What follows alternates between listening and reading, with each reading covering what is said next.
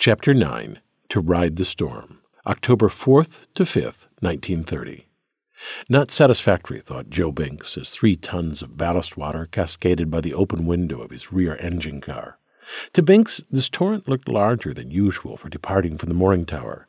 The ballast water mixed with rain and was swept through the car by the frigid wind. Yet Binks was warmed by the heat radiating from the car's engine a few feet from him. No cover or enclosure protected him from this monster of an engine, 9 feet long, 1.5 feet wide, and weighing nearly 2.5 tons. Its exposed surface so hot that when the rain struck the engine it evaporated into small clouds of steam. This 650-horsepower locomotive engine filled the car with a deafening din as its 8 cylinders spun the engine's crankshaft. The engine belched sulphurous fumes and filled the car with a diesel-like odor from burning oil. Burning heavy oil as fuel reduced the gasoline needed to 12 gallons, which was used to power the 40-horsepower starting engines. This gasoline was stored in small tanks that sat on a trap door so that if fire broke out, an engineer could pull a lever and dump the tank and its flammable contents, the lever always in reach because the engineers operated from a workspace at the front of the car. At the moment, Binks shared his space, 3.5 feet by 3/4 of a foot, with fuel tanks, the telegraph, control levers, and 2 other men. Harry Leech, the foreman engineer, and the dour Arthur Ginger Bell, the other engineer assigned to the rear engine car. As R-101 porpoised in the turbulent air, Bell thought just a little trouble keeping her trimmed. The trim was best regarded, he'd learned from his many airship flights, his first in 1919 and the most recent, the long trek of R-102 and from Canada, as the business of the officers. The ship's instability didn't stop Mr. Leech from leaving the car. Throughout the flight, Leech planned to shuttle among the 5 cars and use his engineering experience to keep the engines running. He tucked his round glasses into the pocket of his Sitcot suit, leaned out the car's open door, and grabbed the ladder. 15 feet from him, the propeller spun, its suction tugging Leech from the car. Once on the ladder, the prop wash was so powerful that it could lift him parallel to the ground, turning him into a human flag tethered to the ladder only by his firm grip. Leech inched his way up the ladder as the rain pelted him until he passed through a hole into the safety of R-101's hull. Once in the hull, he traveled forward along the ship's walkway, the plywood floors bending under him. He headed for the 2 engine cars slung near the ship's center. When he reached the new bay at midship, he paused for a respite from the racket of the ship's engines. Standing still, he was aware of the ship's motion. Leech thought the airship pitched and rolled more than usual. He had never felt it roll this much in flight, only at the tower. He compared it to movements he'd experienced when riding on the Royal Navy submarine chaser blimps, where he had been an engineer.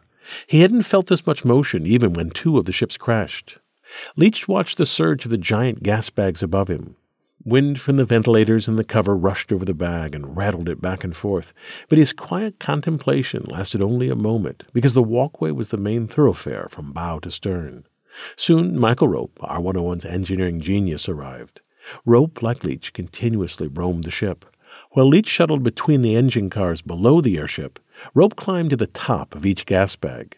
He worried that their wire netting, let out to enlarge the bags and increase their lift, might allow the surging bags to smack into the sharp bolts of the metal frame. Leech stopped Rope and pointed to the surging bags above them. Rope assured him that the bag's wire netting kept it from touching the framework.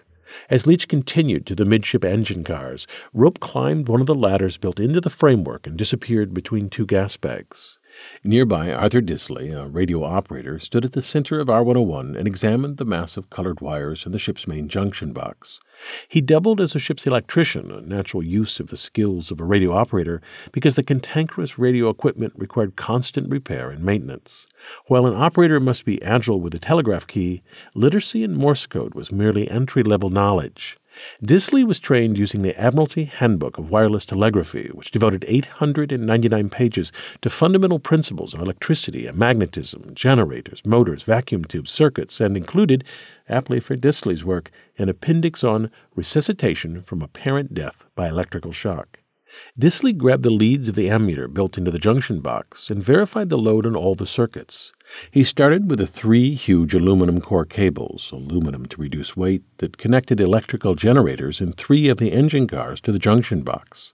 They pumped 220-volt, 3-phase power to the box.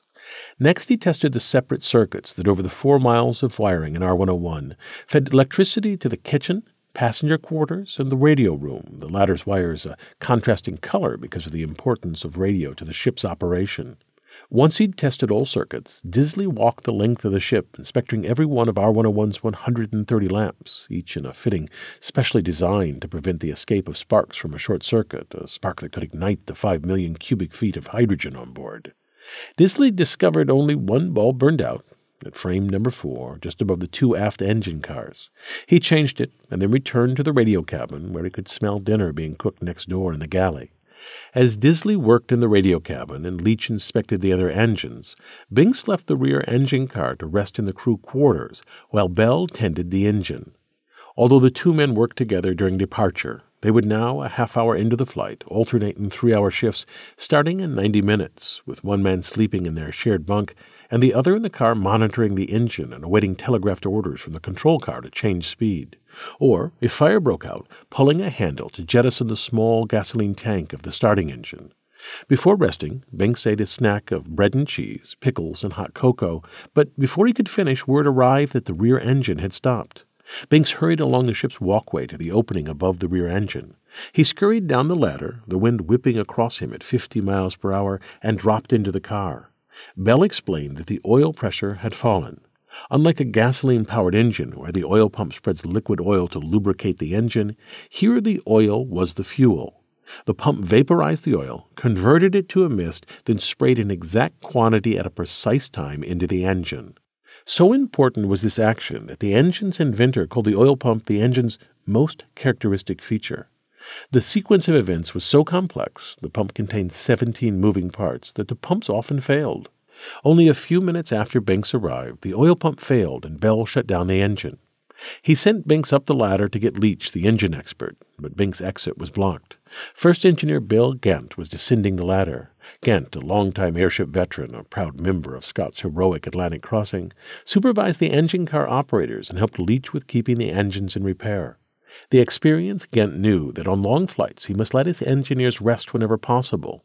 Besides, the car was too small for a crowd, and in a few minutes the shuttling Mr. Leech would arrive, so he ordered Binks back to the crew quarters to sleep. Routine set in across the airship despite the failure of one engine. It would surely be up and working again soon. In the dining room above Binks, Savage and his assistants served the passengers a cold meal. No time now for Savage to delight the crew with his cartoons and caricatures.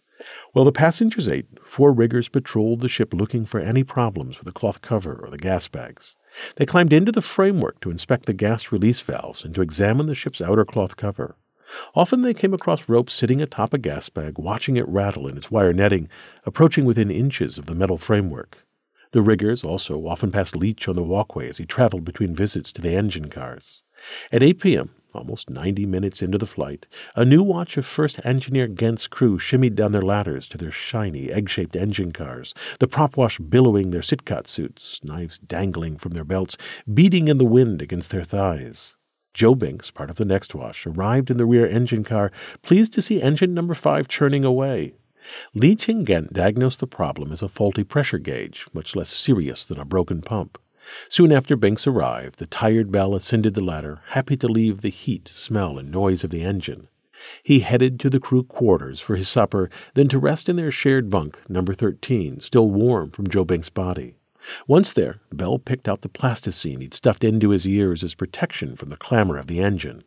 The oil pressure in engine number 5 dropped as R-101 neared a standard landmark, the white clock of the glass-covered Metropolitan Cattle Market in Islington, north of London. Binks grabbed the speed lever and pulled it toward himself to reduce the engine to half speed. He and Ghent watched the oil gauge. They hoped the pressure would hold steady. It continued to fall, so Ghent signaled with his hands for Binks to shut down the engine. The only sound in the car now was the distant drone of the other 4 engines and the whistle of the wind through the open doors. Above them, Leech, on one of his many cycles between engine cars, noticed the engine stop. He scrambled down the ladder. He acted the moment he landed on the car's floor, conditioned by his time-critical work on Malcolm Campbell's finicky race cars. Leech ordered Binks to lock the propeller to prevent the engine shaft from turning, then to remove the port oil covers to expose the engine's interior. Binks lay on the car's floor and slid forward next to the engine, the space barely larger than the width of his shoulders. He could squeeze along the full length of the engine on either side in a space a foot and a half wide at the front of the engine, narrowing to a tight 10 inches at the back, where the engine butted against the rear wall. Through the rear wall, the crankshaft connected to the propeller. Once Binks removed the last of the portside inspection covers, he crawled backward to make room for Li Ching-Gent. The engine's insides now exposed, the two smaller men scooched along the floor, careful to avoid the 8 hot exhaust pipes, and examined the engine's bearings, connecting rods, and oil system. Leech's expert eye detected no defects, so Binks again slid across the car's floor, positioning himself to replace all 8 inspection covers while the two senior men examined the relief valve on the opposite side of the engine. As they studied the engine, R-101 passed over the cattle market and then London. The airship flew headlong into the wind, but with Binks' engine number 5 still out, the 4 remaining engines thrust R-101 forward at a ground speed of a mere 20 miles per hour. Once past London, the ship headed for the English Channel in France, but first it had to rise to 1,200 feet to fly over the Crockenhills of Surrey. The passengers, unaware of engine trouble, listened in the lounge to a broadcast of Elgar's Pomp and Circumstance from Queen's Hall in London, the horn section of the BBC Symphony Orchestra almost masking the howling wind outside. A few intrepid passengers stood on the promenade decks, their backs turned to the brightly lit lounge, so their eyes could adjust to the darkness. The city lights of Crockenhill, Otford, and Plaxtol passed under them, then darkness below until a final burst of luminosity from Fairlight Cove, east of Hastings. 3 hours after leaving the mooring tower, R-101 swept past the cove's sandstone cliffs into the darkness of the channel. With nothing more to see, they returned to the lounge, the somber strains of Elgar long gone, replaced by the upbeat Ambrose and his orchestra playing the popular My Baby Just Cares For Me. Far below the passengers, unable to hear their music, Binks organized metal discs and springs to repack the engine's relief valve, the cause Leech determined of the drop in oil pressure. As Binks worked, Leech peered out the open door. The weather, he thought, was deteriorating. R-101 dove toward the channel, coming so close that Leech saw the white spume of its waves. As the airship neared the channel, a calcium phosphide flare dropped from the control car. With it, the crew measured R-101's drift caused by crosswinds. The water-activated flare hit the channel's surface and burst into a brilliant white flame. The wind was so strong on this flight that the control car dropped a flare every 10 minutes or so. The flaming white spot on the water sped off to the right and behind the airship. The wind blew from the southwest at 44 miles per hour, modulated often by fierce gusts. To compensate for this crosswind, R-101's nose pointed into the wind. The ship now flew slightly sideways in the air, but its center traveled nearly due south. A few minutes before 11 p.m., nearly 4.5 hours into the 40-hour flight to Egypt, Binks yanked on the starting cord of the small gasoline-powered starting motor. It revved to life with a high-pitched whine. Binks opened the larger engine's throttle. It fired without a sputter. He shut off the starting engine and pushed the speed lever away from him until the engine ran at top speed. All returned to normal in the engine car. Deafening noise and a diesel-like stench of heavy oil. R-101, now in mid-channel, was 155 miles from the mooring tower and 130 miles from Paris. It flew at an airspeed of 63 miles per hour now that Binks' engine number 5 was operating. The wind beat on the cloth cover with a greater, more sustained force than in any of R-101's test flights. The middle watch now took over. The bone-tired Joe Binks, his body aching from hours curled up on the floor and nestled against the hot, smelly engine, was relieved to see Arthur Bell sliding down the ladder. Once Bell replaced him, Binks ascended the ladder and headed along the walkway to bunk number 13, still warm from Bell and still reeking of diesel. Alf Cook, fresh from the midship engine car, joined Binks. Cook, a small man with a startling resemblance to Charlie Chaplin, told him that he had never seen the wind so strong while flying on an airship, the ship even coming several times so close to the channel that he could see the waves. R-101 chopped through the air over France after midnight, while most passengers and off-duty crew slept. The exhausted Atherstone slept, worn out from operating the elevators in the gusty wind over England. Savage had laid the breakfast dishes, set for 7:30 a.m. sharp, and then retired.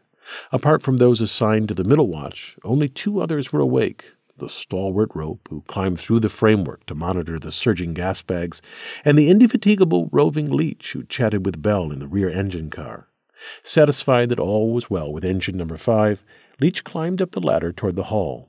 The weather, he thought, was very rough, caused by the wind and rain being terrific. He traveled along the walkway to the haven of the smoking room for a well-earned cigarette before turning in, his first since leaving the works. He settled on a bench fastened to the starboard wall, the bench's soft cushion a relief after lying on the hard floor of the engine car. The windowless room's metal walls were a pristine white in contrast to the gritty engine cars. He was quiet, the only sound a soft rustle of air drawn up by the ventilator in the ceiling. The gentle rocking of the ventilator was the only trace of the ship's motion through the gale-force wind outside. Leech sat in solitude, satisfied that all five engines were running well. It was a few minutes before 2 a.m. As Leech dozed, the ship was a few miles north of the small town of Beauvais, just over 40 miles, 65 kilometers north of Paris.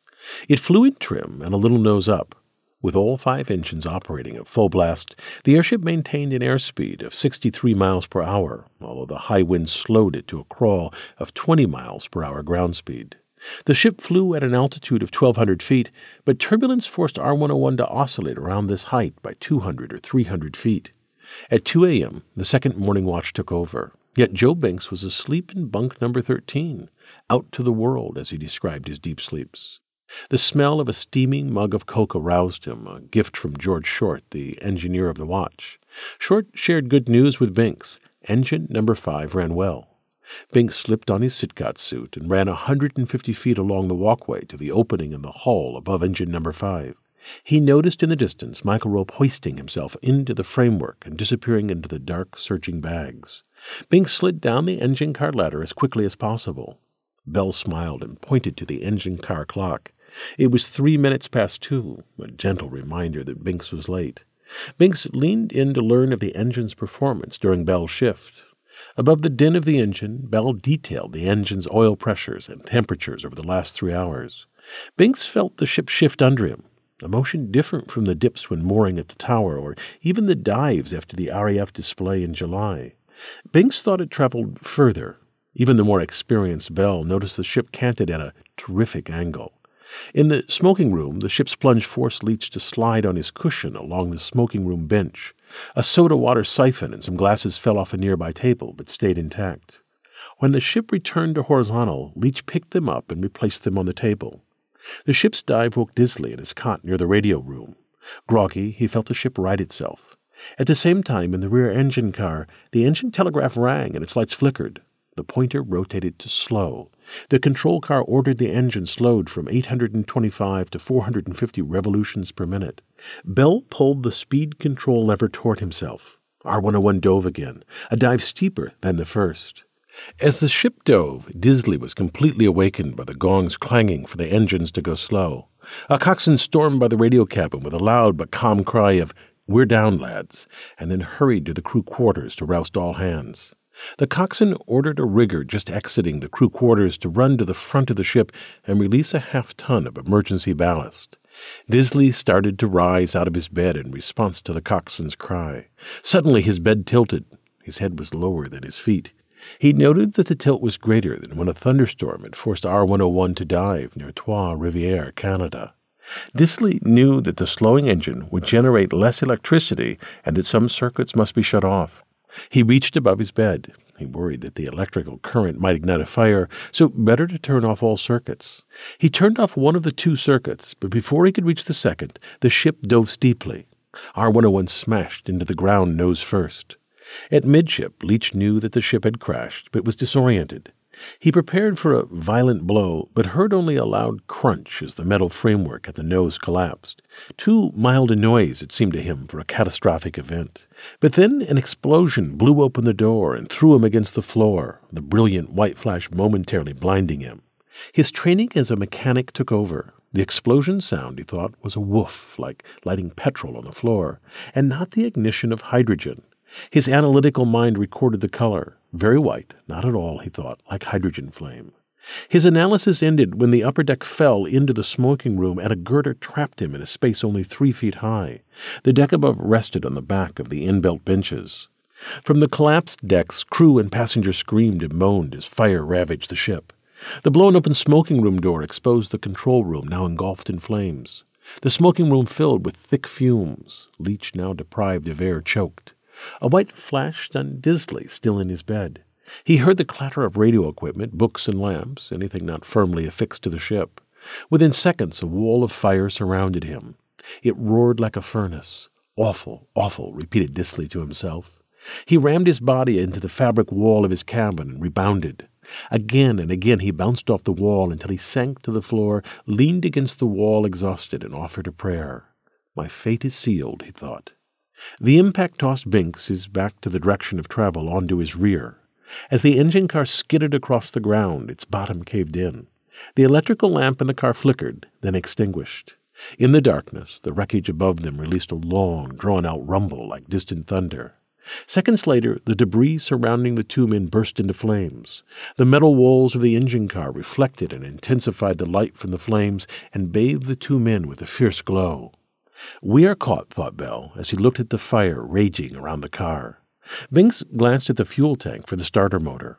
It contained 12 gallons of explosive gasoline. No time to jettison it now. Flames entered the car and burned a trail across the floor toward the fuel tank. Binks and Bell grabbed oil-stained rags, wrapped them around their hands for protection, and beat the flames. "Hopeless," thought Binks. "Looks as though all is up, Bell," he said. Bell wanted to run through the flames, but Binks convinced him to crouch in the shelter of the car. The fire encroached on them. Binks said he hoped they would suffocate before they burned to death. Far better, Bell agreed, than being roasted. The heat softened the metal roof of the engine car. It sagged like a sheet of paper. Acrid smoke filled the car, and Binks peered through its door. The ship was burning from bow to aft. He thought briefly about the pride and confidence he'd had in the ship, even reflected on what a blow this was to the Royal Airship Works. He and Bell shook hands as death approached. Somber and silent, they resigned themselves to their fate. In the smoking room, thick, acrid smoke smothered Leech. He struggled to lift a bent girder, and with great effort managed to free himself. He grabbed the leg of the built-in bench and ripped it from the inner wall of the ship. It tore an opening to the outside. He stuck his head through it, gulped in fresh air, then squeezed through the opening. He stood outside the ship, but the selen windows from the promenade deck blocked his path to safety. The crash knocked the panes from their frames, and they now were ablaze on the ground. Propelled by the fear of the burning ship beside him, Leech ran through the maze of burning windows until he felt wet, cool grass. In his bunk, a dispirited Disley lay on the floor. His attempts to beat a hole through the cloth wall had proved futile. The fire raged around him like a tornado. Then, without warning, he felt the floor break, exposing a torn section of the cloth cover below him. He enlarged the hole by beating on it with his fists, punching in a frenzy, until he broke through, his hand striking cold ground, a sharp contrast to the blaze behind him. He squeezed his body through the opening and crawled along the seam of the cloth, and then he collapsed. In the rear engine car, Binks and Bell huddled. Flames engulfed the car. Then, without warning, a half-ton of water thudded on the roof of the engine car. It rushed through the open door and smashed the men against the wall, but it doused the flames. "Splendid and merciful water, our Savior," thought Binks. To avoid inhaling smoke, the drenched men slapped over their mouths the charred rags they'd used to beat the flames. Binks hesitated to rush from the car. Although there was a fire-free path to the edge of the shattered framework, he could see no further. Was it safe? But Bell darted from the car, and Binks followed, reacting instead of calculating. The two men ran over the charred ground through red-hot, glowing wreckage. They ran until they fell against French soil. Safe now, they looked back at the wreckage as the rain beat on them and the gale-force winds blew black smoke into their eyes. "Hello, hello, anybody out? Where are you?" cried Binks. "Here's one, Mr. Leech," replied Leech, obscured by smoke. "Where are you, and how many are you?" Binks and Bell identified themselves and fumbled their way to Leech. The 3 days' men surveyed the wreckage, the imposing R-101, the great machine to connect the vast geographic sweep of the British Empire, was now a tangle of debris on the ground. Only the rudder at the stern still stood tall. Rags and strips of fabric hung from it and fluttered in the wind, the center section rocking on its hinges, swinging aimlessly. 60 feet high in the air, at the tip of the stern, almost untouched by any flames, the ship's RAF ensign flapped in the wind. The Union Jack on the flag was partly burned, but the RAF roundel was intact. Forward from the rudder, the girders of the ship's framework were twisted, its round rings distorted. Long gone from most of the framework were the delicate gas bags and plasticized cloth cover, both vaporized by the raging fire. Only Rope's ingenious wire netting remained, like a giant spiderweb spun over the ship's carcass. The polished aluminum exterior of a crushed engine car glistened in the flames. The collision with the ground rotated the car 180 degrees, its propeller now facing the wrong way. Beside the ship, a row of gilded pillars towered over the wreckage, the remains of the lounge. The ship's nose was buried in the spongy ground of a small grove of hazel and oak. The steel mooring pendant that clattered on the cables and snapped into the mooring arm with a most gratifying click was now caked with mud. The ground was littered with quotidian articles, suitcases, fur-lined boots, charred shaving brushes, a tin of cigarettes, a ticking watch, and, untouched by the flames, the latest issue of Wireless World. And the stores, so carefully stowed by the chief steward, were strewn on the ground. A few loaves of bread and a still-labeled tin of plums, its juice leaking from the can. From this debris a charred crew member rose, but then fell back into the flames. This snapped Binks, Bell, and Leech from their shock. They lurched toward the burning wreckage and raced to an engine car. They smashed its windows to free any survivors. Leech cried, "Is there anybody?" Inside, they saw an engineer, his body carbonized, still clutching a wrench in his hand. The inferno drove them back, so the three men circled the blazing ship to search for survivors. Leech heard a voice from inside. He grabbed a piece of the burning wreckage and used it as a torch.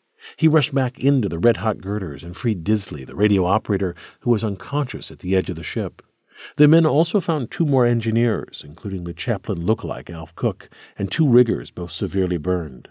Binks called for survivors. No replies. No sign of Thompson, Scott, Irwin, Atherston, or any other officer or crew member. The only sound was the hiss of rain evaporating as it struck the smoldering wreckage of R-101.